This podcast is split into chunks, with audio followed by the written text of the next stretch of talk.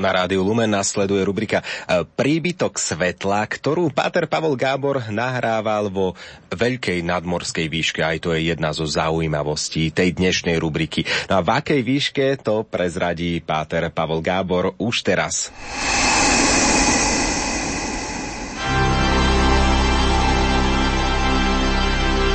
Príbytok svetla.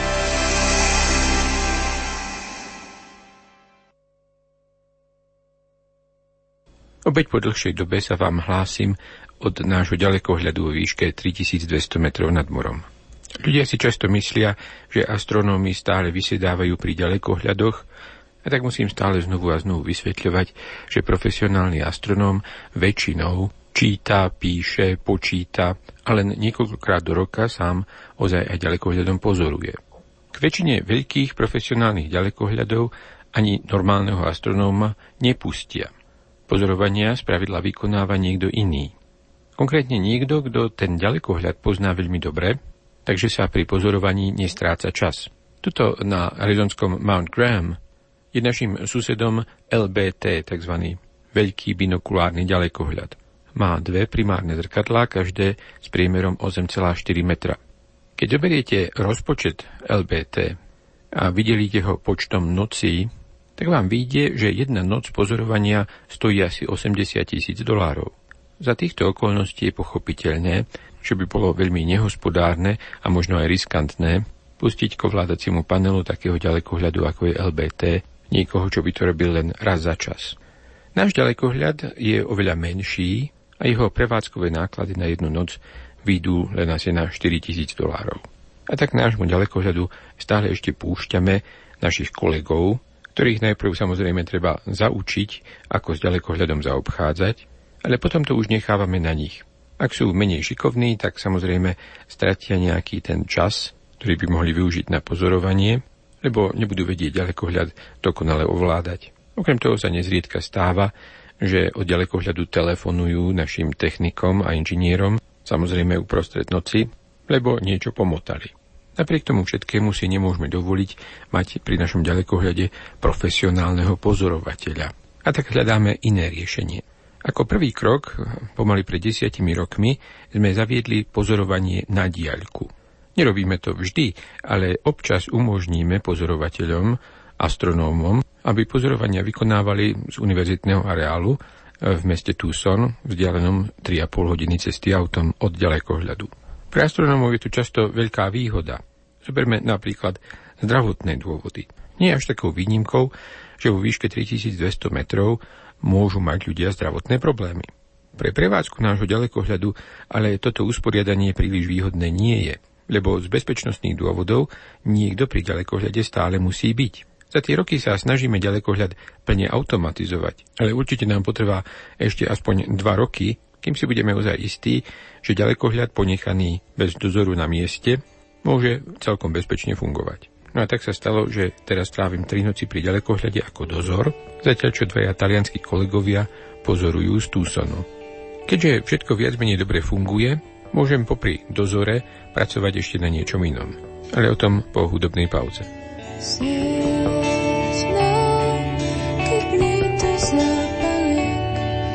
Sviet srdcu mraku práve smiej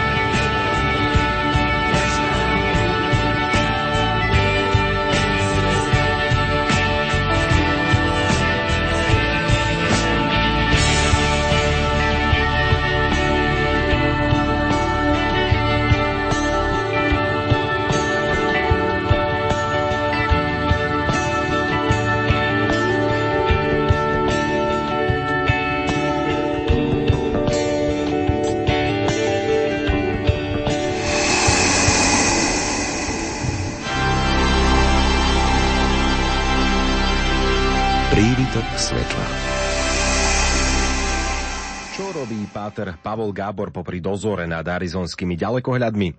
To sa rozhodol prezradiť nám po pesničke, teda práve teraz. Ešte raz zdravím od vatikánskeho ďalekohľadu o výške 3200 metrov, kde teraz 3 noci robím dozor, zatiaľ čo kolegovia ďalekohľad ovládajú na diaľku. Aby som sa tu nenudil, pripravujem cvičenia pre svojich študentov. Na Arizonskej univerzite učím tretiakov a štvrtákov dejiny astronómie. Ide z pravidla o menej než 20 študentov, tento predmet totiž učím už niekoľko rokov. A tak som si položil otázku, čo by som pre tých svojich študentov mohol spraviť, aby získali nielen vedomosti, ale aj nejaké užitočné zručnosti. Pred niekoľkými rokmi som sa svojich študentov spýtal, či už boli v univerzitnej knižnici. Podotýkam, že ide o tretiakov a štvrtákov. Prihlásila sa jedna dievčina. Výborne, boli ste v univerzitnej knižnici, to je skvelé. Rozplýval som sa nadšením. Povedzte nám o tom viac, pracovali ste na nejakom referáte? Nie, len som si tam bola odskočiť na záchod. Táto študentkina odpoveď ma priviedla k myšlienke, že svojich študentov skúsim uviesť do práce s prameňmi. Tento semester má každý z nich štyri bibliografické úlohy. Prvou je klasická bibliografická rešerš. Každému študentovi zadám inú tému a ich úlohou je potom nájsť v tejto téme základné pramene. Témy zadávam veľmi úzke, takže základných prameňov k ním nie je nikdy viac než 5. Prameňmi môžu byť buď články v recenzovaných časopisoch, alebo odborné knihy, u ktorých však očakávam, že študent nájde recenziu tejto knihy v odbornom časopise. Druhá bibliografická úloha je vyhľadanie odpovede na konkrétnu otázku. Opäť každému študentovi zadávam inú otázku. Vždy však očakávam kvantitatívnu odpoveď, napríklad koľko galaxií je v pozorovateľnom vesmíre. Študent musí nájsť najnovšie pramene v odbornej literatúre.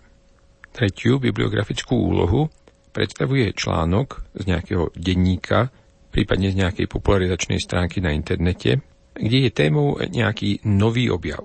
Každý študent dostane jeden takýto článok, ktorý potom musí overiť. To znamená nájsť pôvodné pramene a zhodnotiť, do akej miery populárny článok verne odráža príslušné informácie. To je pomerne jednoduchá verifikácia údajov. Často je to ale trošku zložitejšie. Populárny článok, aby bol populárny, musí nejak svojho čitateľa zaujať. A tak sa autor často sústredí na niečo, na nejakú podrobnosť, z toho vedeckého článku, ktorá sa mu zdá, že by mohla byť pre širokú verejnosť zaujímavá. Tak sa neraz stane, že populárny článok zdôrazní úplne inú stránku danej vedeckej práce, než to, o čo išlo autorom. Tak napríklad 4. apríla sa objavila správa o objave pomerne veľkej planéty pri malej hviezde. Titulok článku je celkom správny. Práve tento nepomer medzi hmotnosťou hviezdy a hmotnosťou planéty je z vedeckého hľadiska zaujímavý. Populárny článok však vysvetľuje hlavne, ako funguje metóda gravitačných mikrošošoviek, pomocou ktorej sa tento objav podarilo uskutočniť. Metóda nie je vôbec nová a pre odbornú verejnosť je teda táto časť článku celkom nezaujímavá. Keďže populárny článok venuje veľa priestoru metóde, nezostalo tam veľa miesta na uvedenie daného objavu do kontextu. A tým je práve otázka, za akých okolností môže mať malá hviezda veľkú planétu. Neraz sa teda stáva, že populárny článok zdôrazní niečo iné a nie to, čo je na objave ozaj objavné. No a štvrtý druh bibliografického cvičenia sa týka článkov, ktoré sú rok, dva staré a úlohou mojich študentov je vyhľadať nadvezujúce články a tak zhodnotiť odozvu, ktorú pôvodný článok vyvolal. Za tých pár rokov, čo tieto cvičenia zadávam, sa mi celkovo zdá, že sa študentom páčia, že ich to baví. V dnešnom svete sa na nás chrlia informácie zo všetkých strán. Tak je nesmierne dôležité naučiť sa ich hodnotiť. Je mi len ľúto, že sa moji študenti k takýmto cvičeniam dostanú až v 3. a 4. ročníku vysokej školy. A tak aj vám želám jasnú oblohu, jasnú myseľ a zručnosť lodivoda, aby sme sa nestratili v mori informácií. Dnešný príbytok svetla je už na konci. Pripravil ho páter Pavol Gábor.